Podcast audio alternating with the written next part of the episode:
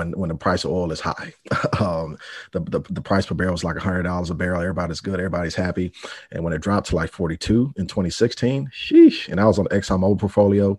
And um, what ended up happening was we they stopped completing, they stopped drilling, and they stopped um, completing projects and so they really didn't have anything for me to do.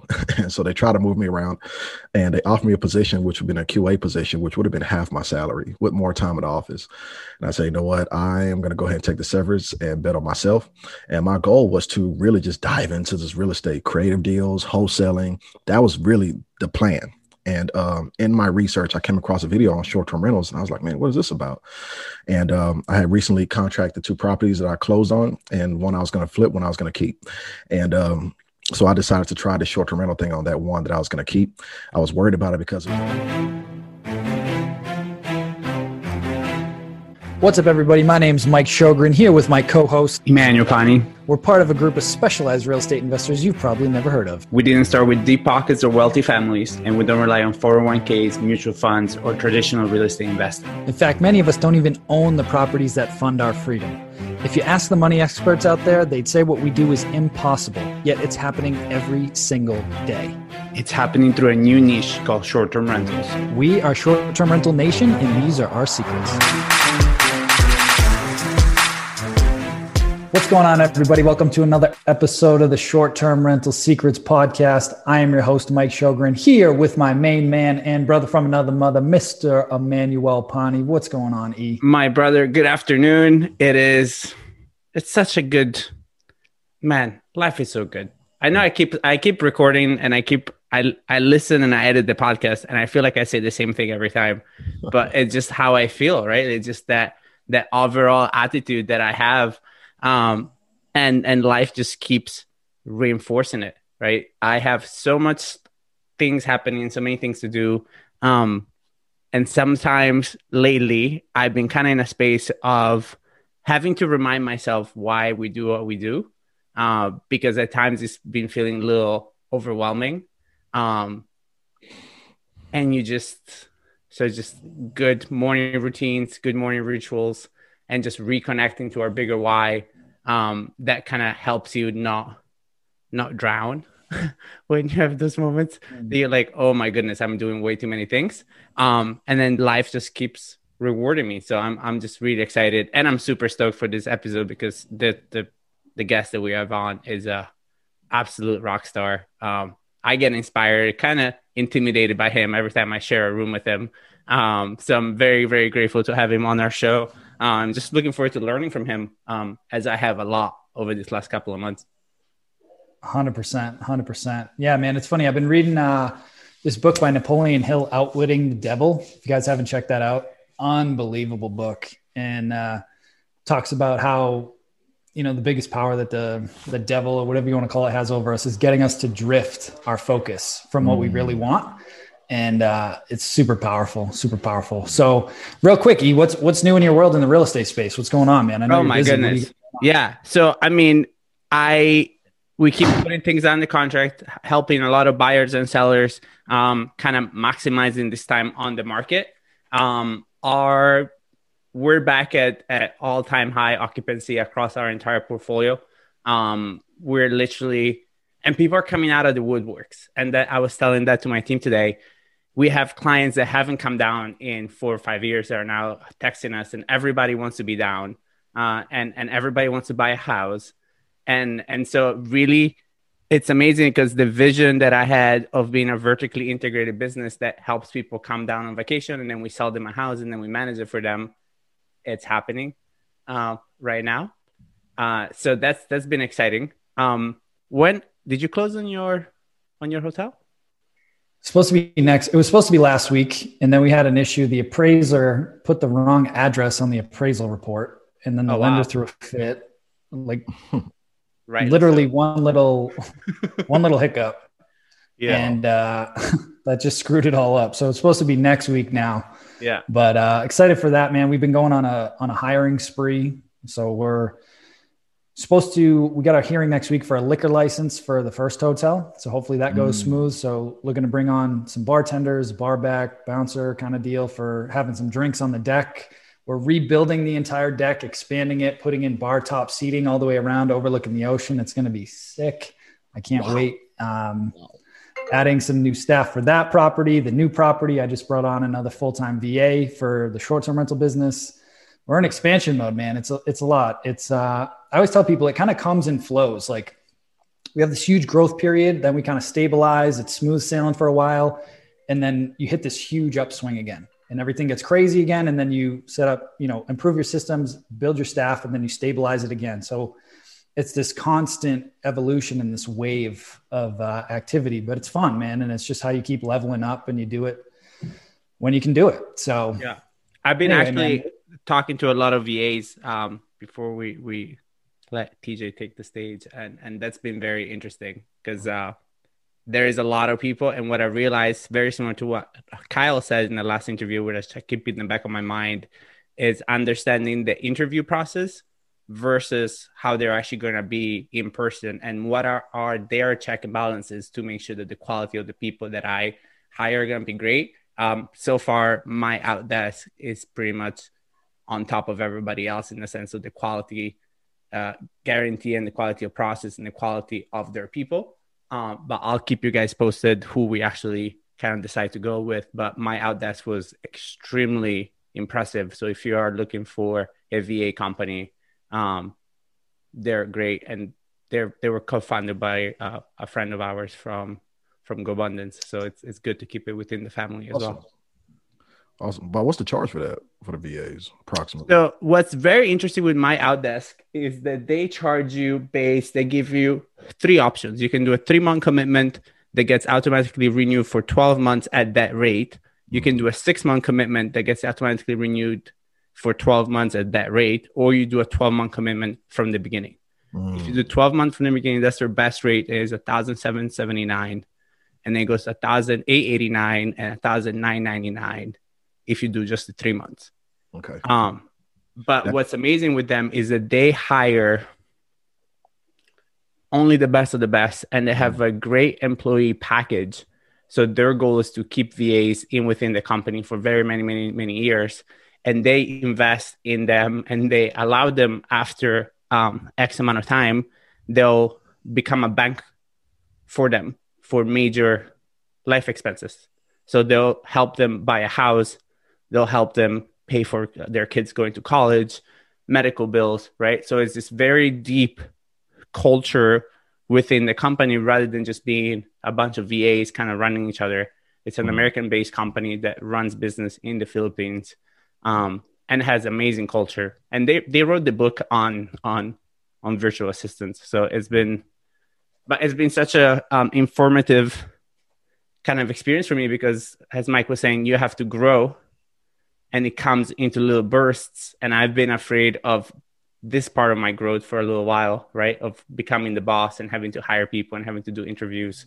Um, so it's very I'm it's actually a lot on this for like two years. yeah, no, that's what I mean. It's been it's been a lot of fun. You know, I mean, it's actually fun to put yourself out there and be able to share your vision with people um, and seeing how you can find the people to go into the right seats for you. Well, you got to talk to Dan and get him to sponsor the podcast. that was a hell of a promo. I know, right? But, uh, and I even remember he's, all the prices, which is which is amazing. So yeah, look us up. He's a good dude. I like Dan a lot. I like yeah. Dan a lot. So let, let's get it cracking though, because I yeah, want to get sorry, sorry, TJ. interview today. So today we've got our good friend Mr. TJ Tijani in the house. He is a graduate of the University of Houston with a degree in mechanical engineering uh, back in 2012, while working in the oil and gas industry, he bought his first investment property back in 2015. And then between 2015 and 2017, he went on to complete several wholesale and fix and flip transactions. He also purchased several rental properties. In 2017, he discovered the short term rental strategy and he hasn't looked back. He's bought and remodeled his first short term rental property in November 2017. Uh, his portfolio now consists of a mix of single family and multifamily properties that he buys, remodels, furnishes, and turns them into full time short term rentals. He also has uh, full time units that he rents via rental arbitrage. And now he teaches and educates others on how they can do the same thing. So without further ado, my man, Mr. TJ Tijani, yeah, yeah. welcome to the show. Man, appreciate y'all having me, man. Listen, this is a long time coming. Listen, I, I just got to say, man, I think probably one of the biggest blessings about how we connected on Clubhouse is literally these kind of relationships and linking up with people like y'all, man. I mean, y'all have no idea what kind of value y'all add to me every single day, um, and sharing the stage with y'all consistently. And uh, it's been it's been amazing. It's been amazing. So um, I appreciate y'all so much. Thank you, thank you. Um, for me, I'm uh, originally born in Nigeria. So I'm a Yoruba boy. So trust me, I uh, for, for those who know anything about that. But um, grew up here in Houston. I came here when I was eight years old, and uh, you know, was single mom with five kids. I had four siblings to this day, I don't know how my mom did it. I really don't know how she raised all five of us. Um, you know, things weren't easy at all. Uh, things weren't always sweet. I ended up being the first in my family to go to college. I had to put myself through college. I worked two jobs while I was in school, sometimes three. Um, one of the main things that I did um, in college was I, I mean, I did a few things. I worked at Footaction uh, selling shoes and uh, in apparel. I was a math tutor, so I actually had my own classroom. I was a TA, and I worked on campus as a um, as a math as a math tutor, and so I was I taught college algebra, calculus, business calculus, um, studied engineering, and um, you know people people uh, people kind of I was really good at math, and so people kind of looked to me for that. But um, things in college was was very interesting, and I ended up graduating uh, with landed a full time job with an oil and gas company. That was another another thing that I did. I was able to uh, land a co-op position with the oil and gas company. Um, worked there while I was in college. Then um, ended up graduating and working with them full time. Um, and I didn't hate it. Uh, actually, was was was good opportunities to travel. Um, the the only downside is my time. Right, it, it required me to work um, offshore. I was working on the rigs, uh, on the subsea installation vessels, and um, and what that did though was I while I was in town, my time at the office was limited though. So whenever I was in town, um, I took advantage and I was just studying up on real estate. And um, a good friend of mine, one of my frat brothers, um, he reached out to me and he said that, hey, you know, I know you've been kind of, you just kind of seem to have that entrepreneurship spirit. And um, that he said, you should read this book, Rich Dad Poor Dad. I, oddly enough, I had never heard of it. I had heard of it. I had just graduated from college, had never heard of uh, Rich Dad Poor Dad. And he just he said, "Man, read this book, dude. I just got done reading it. It's like you need to read this book." So I read it. Uh, I, I I bought the book. And the thing is, the day that it came in, the very next day, I had to I had to ship off for a three week hitch offshore. So I ended up reading it while I was out offshore in like four days, and I actually ended up reading it twice. and uh, and so that's what really kind of turned me into owning assets. And I was like, man, I want to own some assets. And um, so then I started to um, learn, got got into the game, started learning. I joined a local real estate group called Lifestyles. For anybody who knows anything about that, they're in Texas mainly um, their main strategy was buy and hold. I said I wanted to own assets. That was their strategy. So I tapped in with them um, and started leveraging their resources. I joined the group. It cost me to join the group. I went ahead and paid, um, started getting educated on how to buy real estate, um, got educated on how to leverage hard money lenders.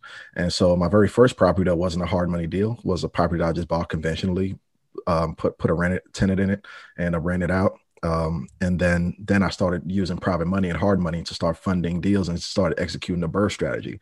And so I started using the BRRRR strategy, started stack, uh, buying rental properties, and then I realized that man, this is this entrepreneurship bug is too heavy. So I set a goal and I said, man, when I get to ten rental properties, I'm going to walk away from my six figure engineering job that was my goal. And so then came 2017. Uh, actually, really started 2015 when the oil market, when everything's great, right? When when the price of oil is high, um, the, the the price per barrel is like hundred dollars a barrel. Everybody's good, everybody's happy.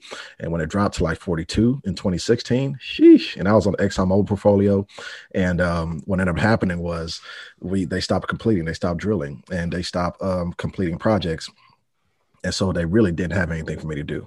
and so they tried to move me around and they offered me a position, which would have been a QA position, which would have been half my salary with more time in the office. And I say, you know what? I am going to go ahead and take the severance and bet on myself. And my goal was to really just dive into this real estate, creative deals, wholesaling. That was really the plan. And um, in my research, I came across a video on short term rentals, and I was like, man, what is this about? And um, I had recently contracted two properties that I closed on, and one I was going to flip, one I was going to keep.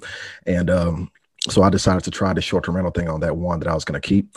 I was worried about it because it was in a highly gentrified area. Area still behind, you know, there's still a lot, a lot going on. It wasn't really caught up quite yet, but um, I learned that the short-term rental strategy is more so about proximity, right? It's a proximity-based business, and you know, as long as I can make the property beautiful, um, I think I'll be all right. And that was my goal. I did a full gut rehab on it, end up coming through furnishing the property, and listed it. The very next day, I had two bookings, and then that's when I decided to sink my teeth in. Listen, I'm, I'm a numbers guy, right, by trade, and, and as an engineer. So I decided and decided to to to go straight into short-term rentals to make that the main strategy was because when I got those two bookings, I did the math and I said, man, even if I'm just only half occupied, even if I'm just 50% occupied, I'd still make more than what I would as a traditional rental property. So I ended up blowing that goal out the water. The very the first full month, that property brought in 5K. And I was like, okay, my mortgage on the property is about thirteen hundred dollars. Uh, the traditional rental on that property, property would have rented for about seventeen, eighteen hundred. So I was looking at a four to five hundred dollar cash flow net. And so then when I realized that I can literally 5x that by making the property a short-term rental, then I decided that's why I was like, all right, this is this, this is where I need to be. And so cash flow was the name of the game for me because you know, not having a full-time job anymore, I didn't want to just be dependent on money that would just come in bulk. Maybe I might close two deals this month, I might not close any deals this month, I might close five deals this month. And so which is good. You can definitely set up a, a nice wholesaling business. And um, but I decided to go into the short-term rental space because man, I just saw an opportunity there and I liked it. Honestly, there are phases about this business that I just liked. I liked, I discovered things by myself that I didn't know. I didn't know I had an eye to design anything, to be honest, but I realized that I'm not that bad at it.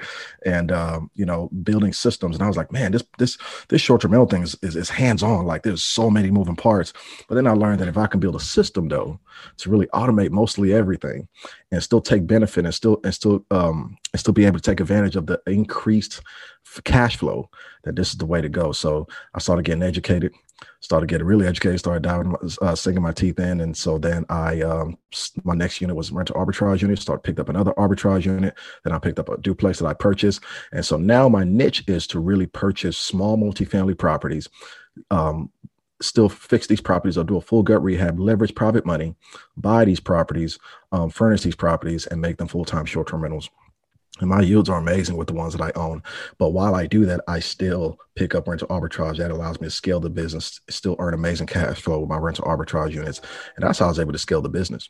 Um, but it's just interesting how that pivot kind of happened because I was definitely going to be all into wholesaling.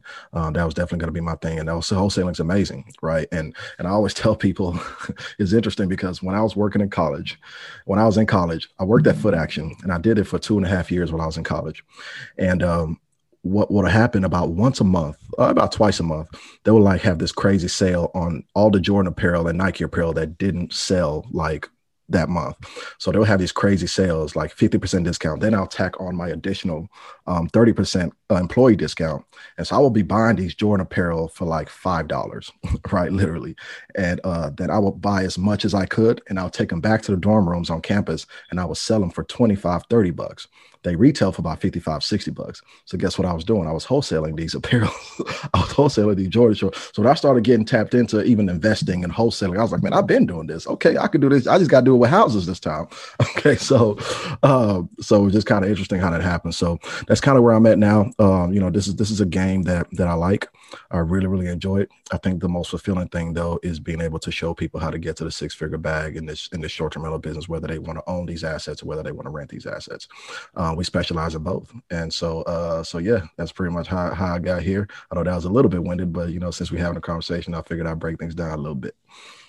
Yeah, dude, I love it. I love it. And you mentioned the BRRRR strategy, and a lot of yeah. investors know what that is. But do you want to break down that yeah, that phrase for people, like for for the newbies? What does BRRRR stand for? Absolutely, there are four R's. Um, the BRRRR strategy is where you buy, um, you rehab, then rent, refinance, and repeat. That's what the BRRRR stands for. Is the acronym of it. Um, it's interesting how that whole thing came about.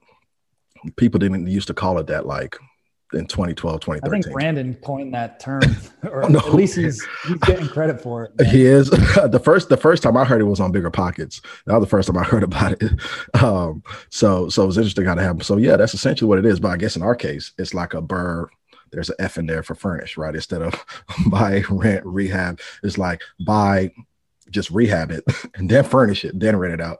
And so, uh, but but it's but it's great because um, even though, and I like to tell people, and we can get into the weeds of it, but um, you know, with the BRRRR strategy, you the, the the great thing is is that if you buy it right, um, the short-term rental income is, is is amazing. And if you if that's if that's your exit strategy, but the thing is is that you can't buy it based off income. Don't don't look up numbers on AirDNA or Airbnb and say, oh, okay, this this can rent for this many amount of t- nights.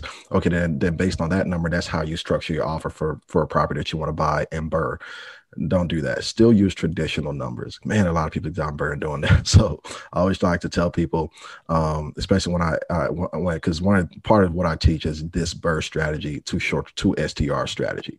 Um, so I always always have to let people know that they have to make their numbers are tight up front and do not buy it with but with short term rental numbers. That's just icing on the cake.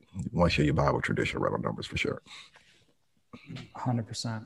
Would you say you do you tell that to your students for their arbitrage units as well? Because I know I've that's been a message that I've I've told people a lot. It's is to run numbers as long term rentals too, just in case something was to happen and you need to cover the bill, or or how do you tell them to protect themselves on that side? So with the with the arbitrage side, uh, it's a little different because you know you're not you know your your fallback usually on the arbitrage side is just to keep keep it pushing right? Just keep just move it. And i and, and, and that's happened to me a couple times right? To where we have these units that we're arbitraging but something happens that they pull the rug up under us right? The property goes under new management. They say oh man we can't we can't renew your lease for these corporate leases. I've had man i had a townhome one time in downtown houston. This property bringing me like seven grand a month. It was a four story townhome and i had it for a year and a half and but the owner lived in vegas and he was a pharmacist and he ended up he was like man i'm moving back to houston. I kind of need my house back back. So I had to give him his house back. Um, those are the kind of adjustments that you might have to make with arbitrage. But it's interesting because on the arbitrage side, a lot of people don't really think that it's mobile, but it can be very mobile, especially once you've actually built out the infrastructure and you actually have mastered how to actually communicate with landlords to get the yes from them. Because you once you master that you can literally write write your own ticket in this business. So once you when, when and when something like that happens you can just okay cool i understand. Um, go get another unit. Like literally just go get another unit and just move all your pay pay the moving costs and just move all your all your furnitures in there. So um, when it comes to especially on the arbitrage side i like to let people know that the value of your business isn't isn't the asset isn't really the isn't really the the, the units that you're renting right the the value isn't the the cash flow really.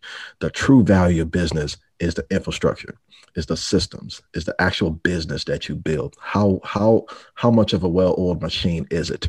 That's the value of your business. And when you have that down pack, stuff like that happening will not even phase you, will not even worry you because you know that you have the right infrastructure and you can move this, you can just keep the party moving. And I've actually been in opportunities to where being moving from one unit to another actually gave me more opportunities because I was able to take down even more units. and I was like, okay, you can give me two more. All right, let's let's let's take those down too. So, listen, don't don't don't uh, you know some people are scared of stuff like that, but do not be. It's a great business to be in for sure. I want to touch on that because I was doing some research the other day. Because as you know, like we're on Clubhouse all the time. By the way, for you guys that are listening to this podcast, make sure you join the free Facebook group because we we live stream this every single time we record it and so I was reading through some of the comments. Mark Simpson, our boy, says Mark. your hat to We got to drop the Shopify link. hey, listen, Mark. All, all of us. Don't worry, Mark. I got you. I'm sending. I'm sending the hats out and a shirt. I got a shirt. I don't have the shirt on now, but I got a Rentrepreneur shirt. I'm, I'm, I'm gonna lace y'all up. Say less, Mark. I got you. but one thing I want to touch on is I was doing some research because there's a lot of people out there that are they're they make it sound like doing six figures or seven figures is easy on mm. Airbnb. And I was like, so how many people are actually making that kind of money? Right. Mm. And I, I ran the numbers and I did some research and it said that there's 2.9 million hosts on Airbnb right now. 14,000 new hosts join every month. Mm. Less than 2% make 100 grand or more a year. And I want yeah. What? And I, I want to touch on that because you said something, and if you listen to all of our podcasts, and E and I talk about this all the time, they everybody throws it in there subtly. But when you decided to get into the business, you said, I got educated, right? Mm. When when people getting in this business, there's a very low barrier to entry, but it doesn't mean you're going to be successful. Mm-hmm. So I've invested, E's invested, TJ's invested in the education. Yeah. And when you learn from people that are operating at a six and seven figure level, they're going to show you what it really takes to build that business and that infrastructure, like TJ's talking about, because it's easy to go out and get a unit. Like it, it, it's not that hard. But if you want to get a unit, make it very profitable, and then scale that mm-hmm. to get to that six and seven figure level, you have to learn how to build a business around it. Mm-hmm. And most people don't understand that. And I don't want to undermine the fact that to get to that level, it's not easy, especially if you don't have the right mentors and you're not listening to podcasts like this and you're not learning the business. Like it's a uphill battle. Absolutely. So like that theme is interwoven into every single one of these podcasts subliminally, not by us, but by the guests. Like they yeah. all say the same thing. Like if you want to get into a business and crush it, there's a reason why there's that 2% rule that only 2% of people are really doing it at a high level. Hmm. because they've invested in themselves and they treat it like a business. Mm. You know that man, uh, Mike. You phenomenal point. So, and it's interesting because people kind of look at, especially on the arbitrage side, it says a low barrier to entry, right? And so people say, okay, well, all I got to do is just get this lease, and I'm off to the races and they go in and and they take down leases the wrong way. Matter of fact, even even at the, even at the start, it's wrong. um, so they take down these leases. They're they get into the, they're uneducated. They don't know how to handle turnovers. They don't know how to handle security issues that they come up. They really don't know how to speak into the guest and really provide that experience that they really need to keep them coming back. And so a lot of people when they ask me, well, why are you teaching this business, right? Aren't you creating more just competition in the marketplace? Well, the thing is, when you think about it, who's the real competition? Listen, uh, is there direct competition? Yes, there is some direct competition, but the real competition are hotels. When you think of that, those that's our real competition because we provide such a different experience, right, uh, than a hotel. Um, but it's the same reasons why people need to book a hotel. The same reasons why they need to book with us. So they are our real competition. So right now, I think about thirty-five percent of people that book on Airbnb still their first time using the platform. So if they have an experience with somebody who's just coming in here uneducated, um, and they don't they don't get a good experience. And I guess what that does to the entire short-term rental marketplace, it helps the hotels. And so because they're gonna say, man, this Airbnb, I'm not gonna book no Airbnb no more. They're gonna book with a hotel next time. So I much rather educate people to get into this business. That way they're doing it the right way. And that way that it helps the entire short-term rental marketplace as a whole. So is there direct competition? Yes, there is. Yes. But for if you're doing it right, if you have your systems down packed, if you are actually providing the right kind of experience for the people that you host. There's plenty to eat. Trust me, there's no shortage of amazing hosts on the platform or just in this business industry at all. So there's plenty to eat. Always, always for the good hosts, for sure.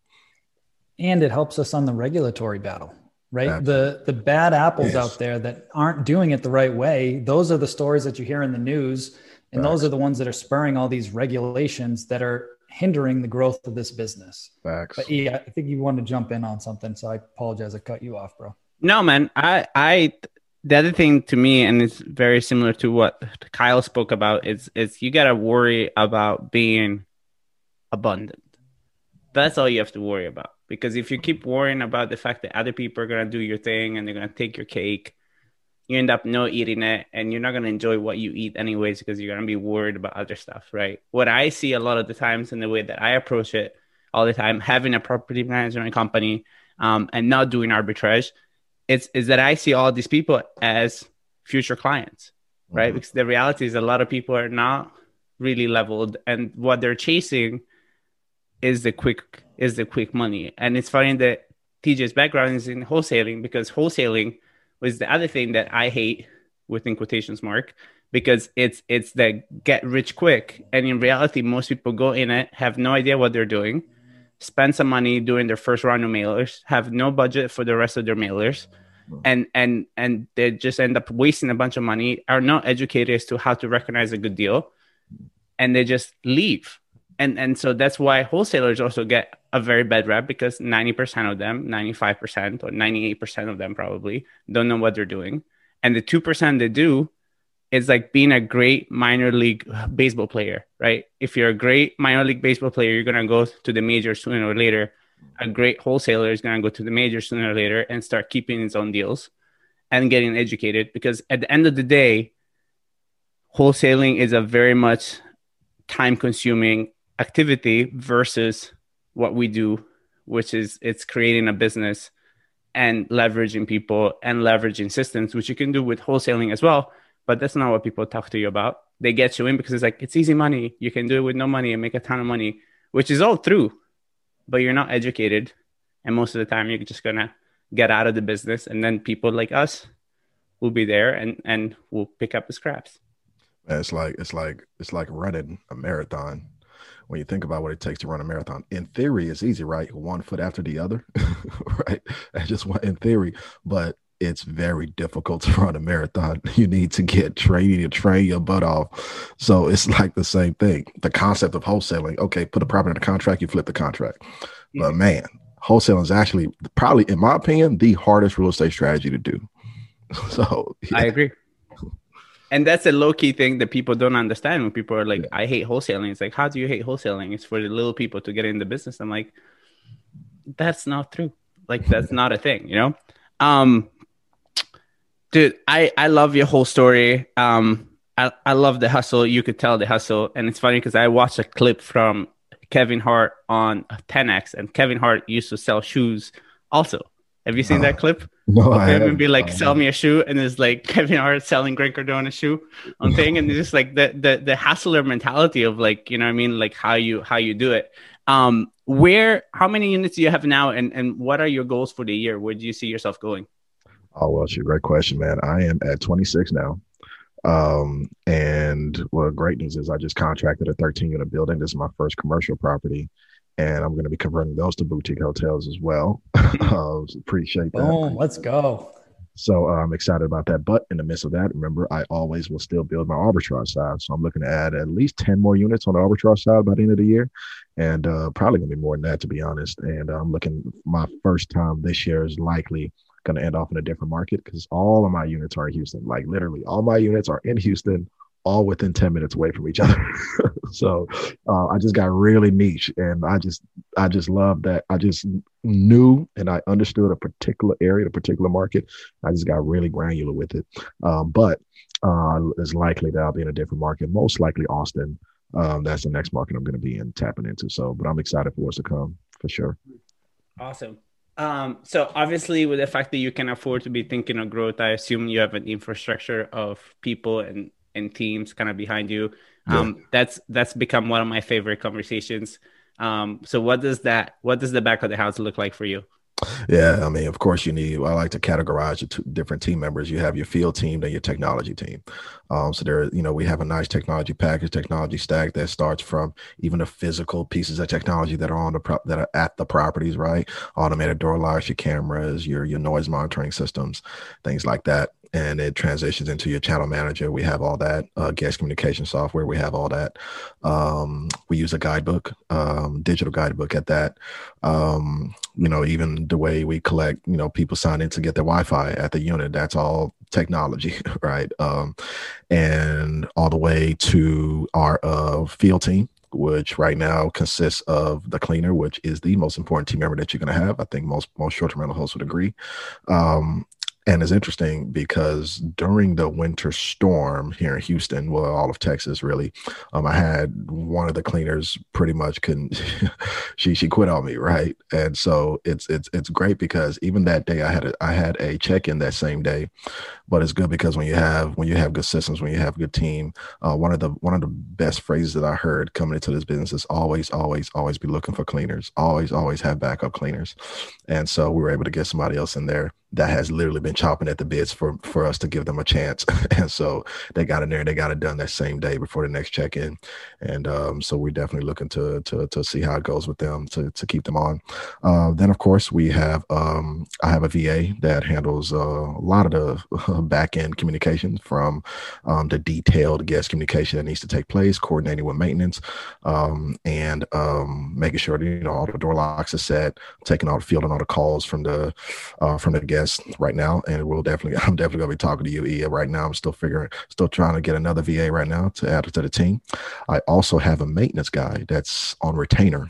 He's actually on on retainer. He um he handles all my maintenance issues, and especially for somebody like me who actually is a landlord host right? So I need my own maintenance guy to be able to, to tap in when I need him to. Um, whether we have zero maintenance issues that month or 30 maintenance issues that month, um, he gets paid the same and mm-hmm. um, so he he's pretty happy. Do you mind sharing how much you pay him?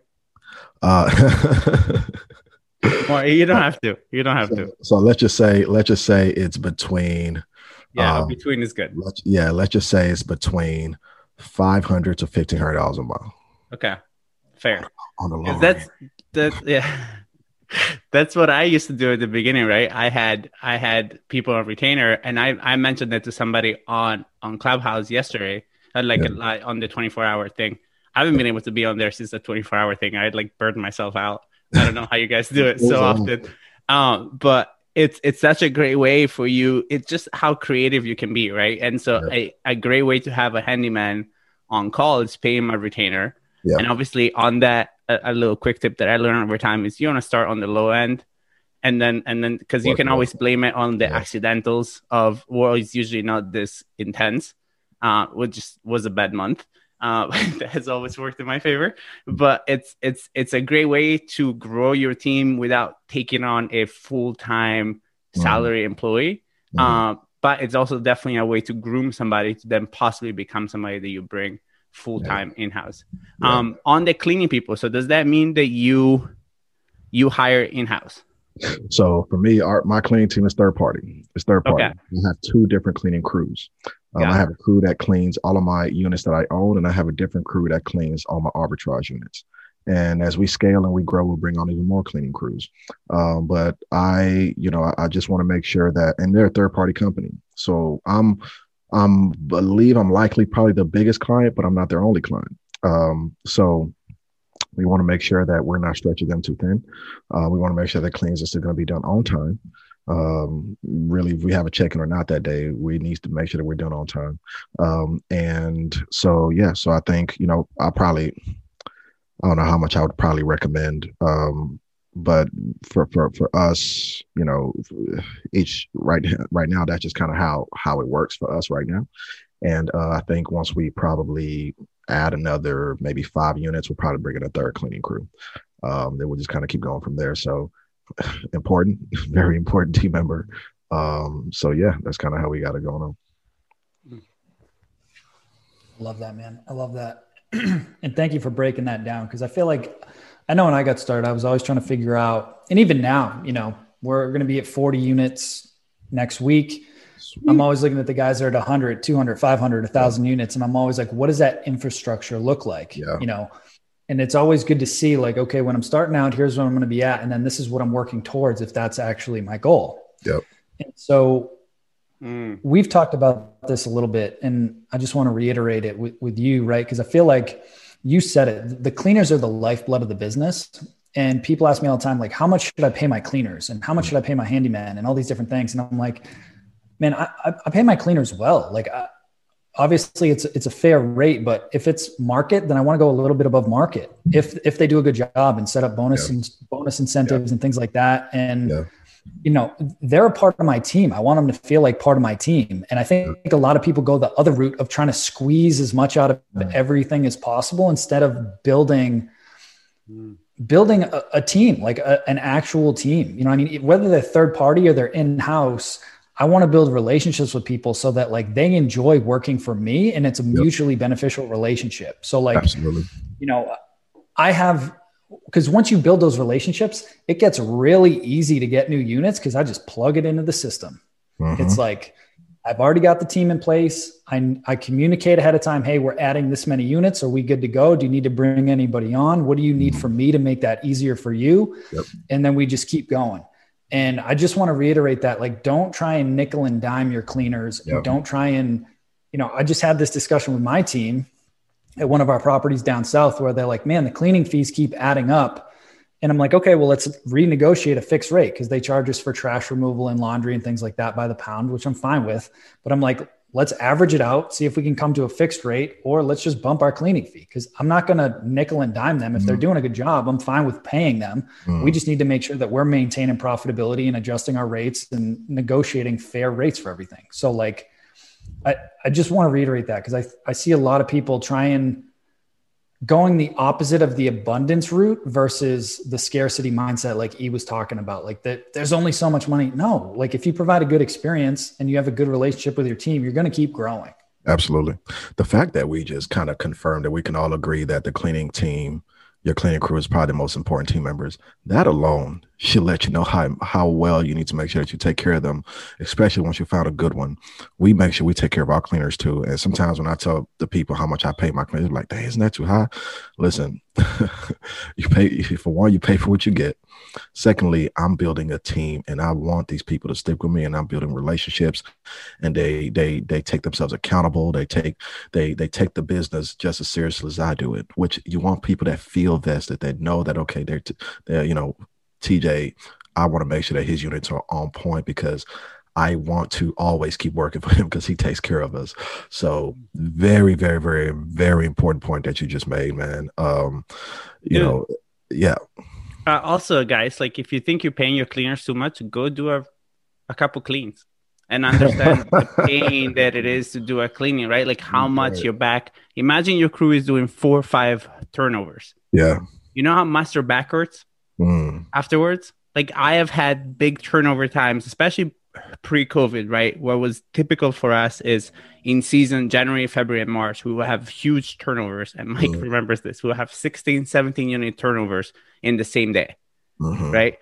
I will get my team a massage the day after.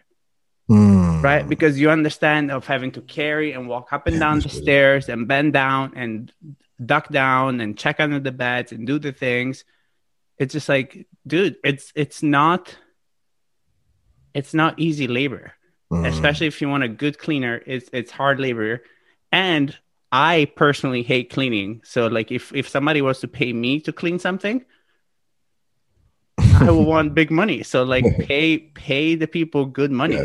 Yeah, you know what you I mean, bro. Like I don't even. I said this on Clubhouse. I don't even clean my own home. Listen, yeah, I no.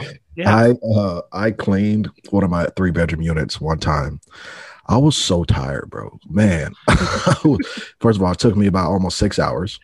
Um That's what I mean. Bro, it was it was bad. And I'm like, never again, never again. So trust me, you are spot on with that 100%. And something you just said too, definitely just kind of resonated because that's a great idea. I think their next uh, bonuses, I'm gonna include some massage Envy gift cards. That'd be a nice thing to throw in there for them. Awesome. And and my clean and going back to and I said this a lot. It's it's there is this idea in our mind that people that work in the service industry, especially cleaners, are second class citizens. Yeah. Right. And that's absolute bullshit, especially because yes. the fact that they do it for living, you don't know where they're coming from. You don't know if that's their mm-hmm. first job, second job. We have a lot of a lot of people that are immigrants that do cleaning here, and I'm sure it's kind of probably similar to to you guys down in Houston. And you don't know what they did in their past life, right? They may be coming from another country and they used to be business executive or or this or that, and then they come here and you have no idea how humbling it is for them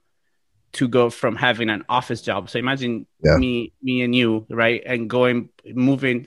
I moved to Nigeria and I don't know how to speak, and the only job I can find is a cleaning, mm. and I'm used to doing all of this, right? So they they they can feel that, right? Yeah. But some of my people were like, "This is the first time we get a massage." I'm like, "In your wow. life?" Oh, wow. wow, right? In your life, and they're like, "Yeah, we've never, we don't have, we we can't afford this, right?" Mm and you're just like, dude, that's the experience, right? Like take care of people and be abundant with it, right? Like what's an extra twenty dollars mm.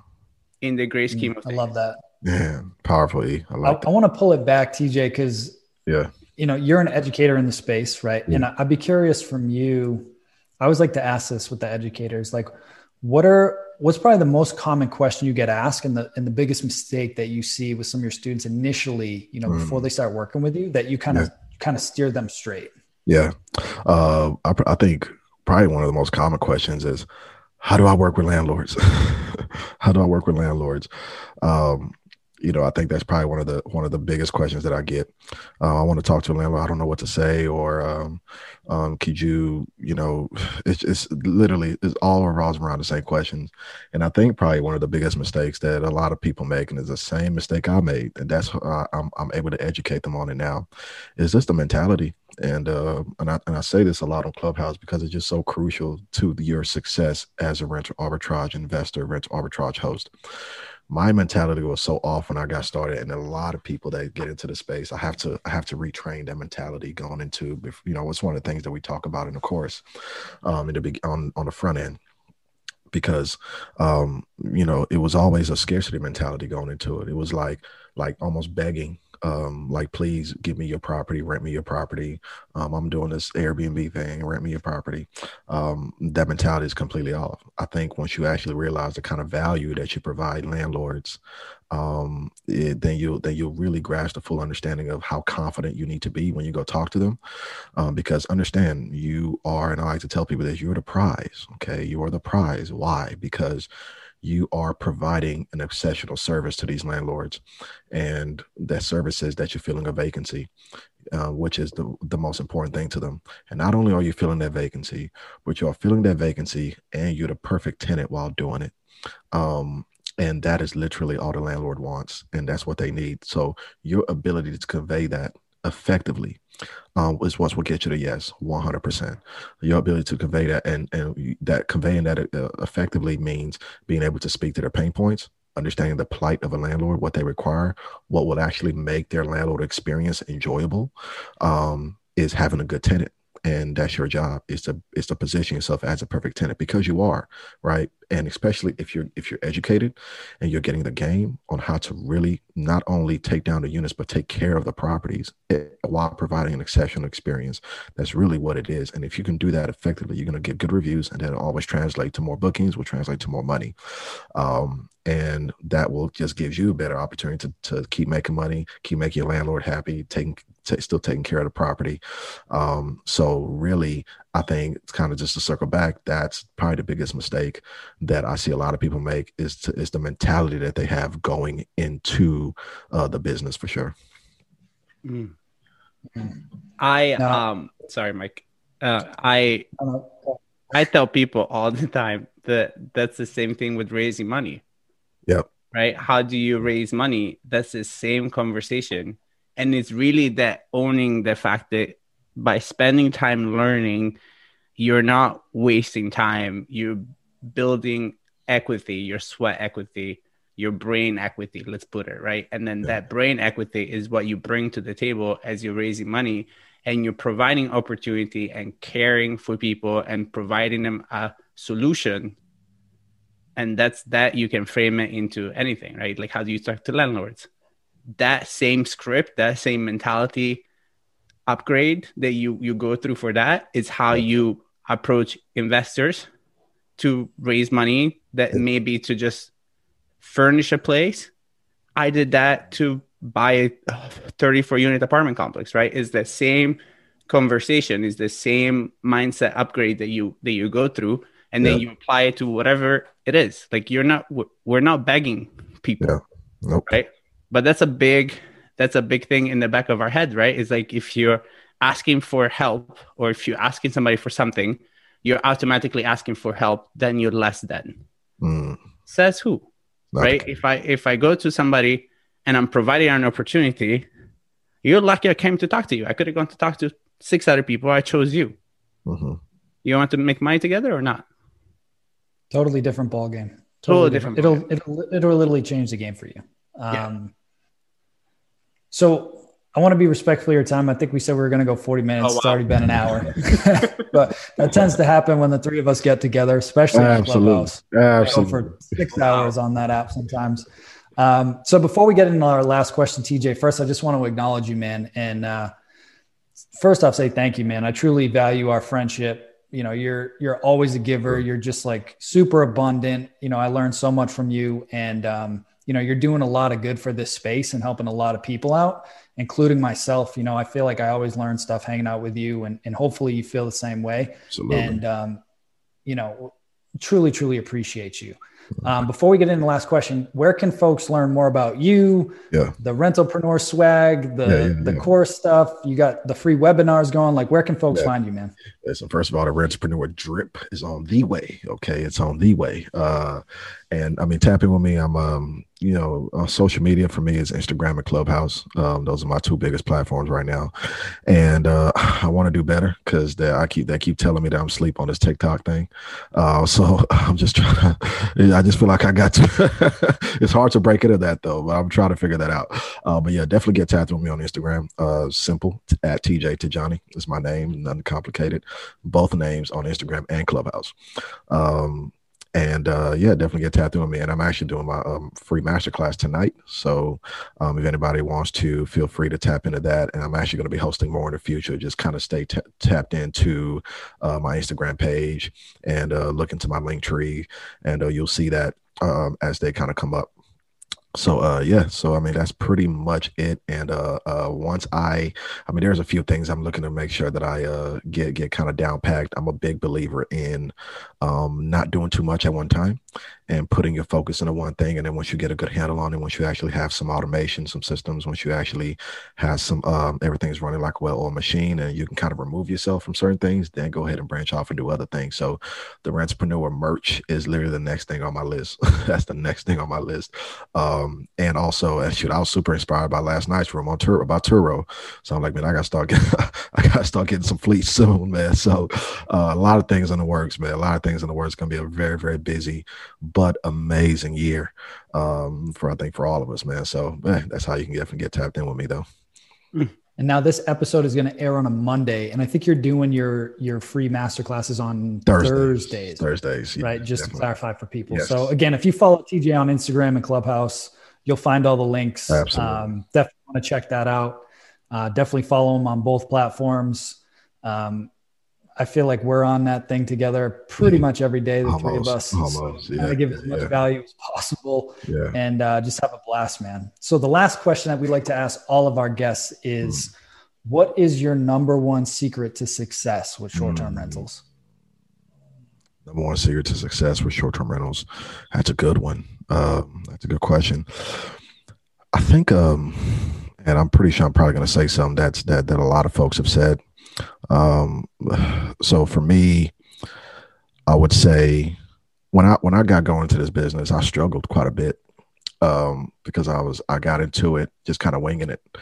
Um, but once I actually learned how to um, even just with one unit was difficult. I was always on my phone responding and all that. So, but once I actually learned um, how to actually outsource, I would say effective outsourcing, um, because what that does is is create more time freedom for me, and that's what allows me to actually take things to a new level.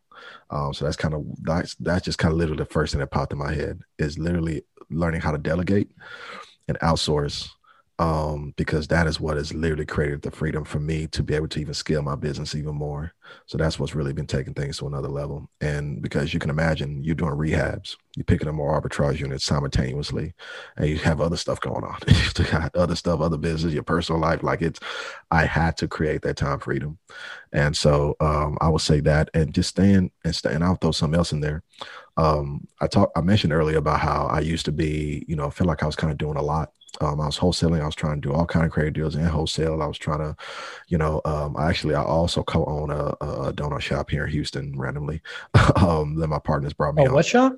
It's a donut shop here in Houston by the medical center. Okay. Um, you know, that was something that you know my partners were. We were at the time we were in talks of me possibly kind of just taking over operations of that. Um, I was just doing a lot. I was doing a lot at one time. And I realized that, you know, you, when you're a jack of all trades, you're going to master nothing, right? That's how the saying goes. But when I decided to get laser focused, that's when opportunities came. When I got laser focused and I decided, you know what, this is the strategy I'm going to get laser focused on. And I don't care how much I struggle, I don't care how hard it gets. I'm going to get past that attrition period, right? That is the attrition to where that every entrepreneur has to face at some point in time, because that's that part where it gets really, really hard and you feel the most discouraged in your business. If you can get over that hump, then you realize how magical things can be on the other side. So um, I just when I made that decision, I don't care how hard it get, I don't care how how much I struggle. Um, I'm gonna I'm gonna make this thing happen and I'm gonna be my goal was when you talk about short-term rentals, at least in the Houston area, my name needs to be in that conversation. I decided that I wanted to be a, a subject matter expert, but that required a laser focused um, action on one thing, and um, and that's that really played probably one of the biggest roles in me getting to where I am today, um, being laser focused, one hundred percent. So good, so that's good. Great. Did you? Um, I love what you said. Right? It's it's to me, it's a very specific kind of difference there because everybody that looks at somebody that's very successful and hears that it's like well but those people do a lot of things right so we but it's the one thing at the time mm. that makes a difference right i have no problems if you have 12 different businesses 13 streams of income i don't care mm. it's it's how you do it exactly right? because it's how you do it and also did you guys know that the actual quote that you just use. The full quote is a jack of all trades, a master of none, but oftentimes it's better than a master of one. Mm. Which goes in perfectly to what we were saying is just like you want to become a master of one thing, but then you keep learning and growing. Exactly. And you're like the octopus, right? Is is the tentacles of the octopus. Yeah, I like that. You keep growing. Yeah. But it's one thing at a time and you know what you're doing in that one thing and then you create a business and then you stay working on the business not in it and then you go on to master the next thing. Exactly. That's exactly what we're doing. Because we master we master the short-term rental game master. Okay now we're building other businesses. Let's go buy some hotels. Let's buy some commercial properties. Yeah. Some car fleets in the mix too while we at it. Yeah. Hey, i i loved i had a car on Turo uh, a little while back pre-quarantine and and i told mike it was it was fun and it was very easy business yeah. and money rolls in yeah. Um, and that's the other thing, guys. Like, don't you got no excuses now? Like, it's it's so easy to make money. Um, but do one thing at a time. Yeah. Don't be starting a Turo, a wholesaling, Airbnb business, arbitrage business, all in the same week, because you're just gonna drive yourself crazy. Yeah. Um, my brother, it's been it's been a pleasure, and and I knew yeah. this was gonna be a great episode. I had no idea you were from Nigeria. My yeah. my wife is from Angola. Oh, um, really? That's amazing. Yeah, dude, small world. Yeah. Um, so I I love that you're. I I consider myself an an African now, just out of marriage. I think I think it's also kind of cool swag. I'm like, yeah, yeah. You're, a, you're a fellow African brother of mine. Yeah, yeah, yeah. Uh, so yeah, bro. So awesome, man. Such a pleasure having you. You're you're a great educator. Um, I've learned a ton. I have a ton of notes here. Um, so yeah. Awesome, man. Nah, listen, this is great. Uh man, I ain't know y'all y'all be having fun like this on the podcast. I should have been on this mug, man. This is awesome. We've been trying though. In our yeah, defense, yeah, we've yeah, been trying to awesome, get you on here for a minute. Listen, so. man, y'all, y'all, y'all doing amazing things, man. Appreciate y'all because you guys are part of the positive movement in the short-term rental space, right? Your stuff like this, platforms that you guys have is important in the trajectory of the entire short-term rental economy. So y'all please continue to stay encouraged, y'all. Keep it up and continue to add value to the marketplace, man. I'm super, super happy that you guys are doing this. And I'm proud to have been on here. Now I can actually say I've been on the short term rental secrets podcast. I can actually say it with my chest held high and uh, we good. So I appreciate y'all for sure. Yeah. Absolutely, brother. Appreciate you again. Thank you so much. And uh, we'll talk soon. No problem. Oh, yeah, we're going to be talking soon, brother. Talk soon. Hey, STR Nation, if you enjoyed this episode, please make sure to hit that subscribe button and leave us a review. And in the comments, let us know what topics you want us to cover on upcoming episodes, and we'll make sure to get that in the books for you. And if you really want to learn how to launch, automate, and scale your short term rental business, if you want to go deeper, then check out our free masterclass at strsecrets.com.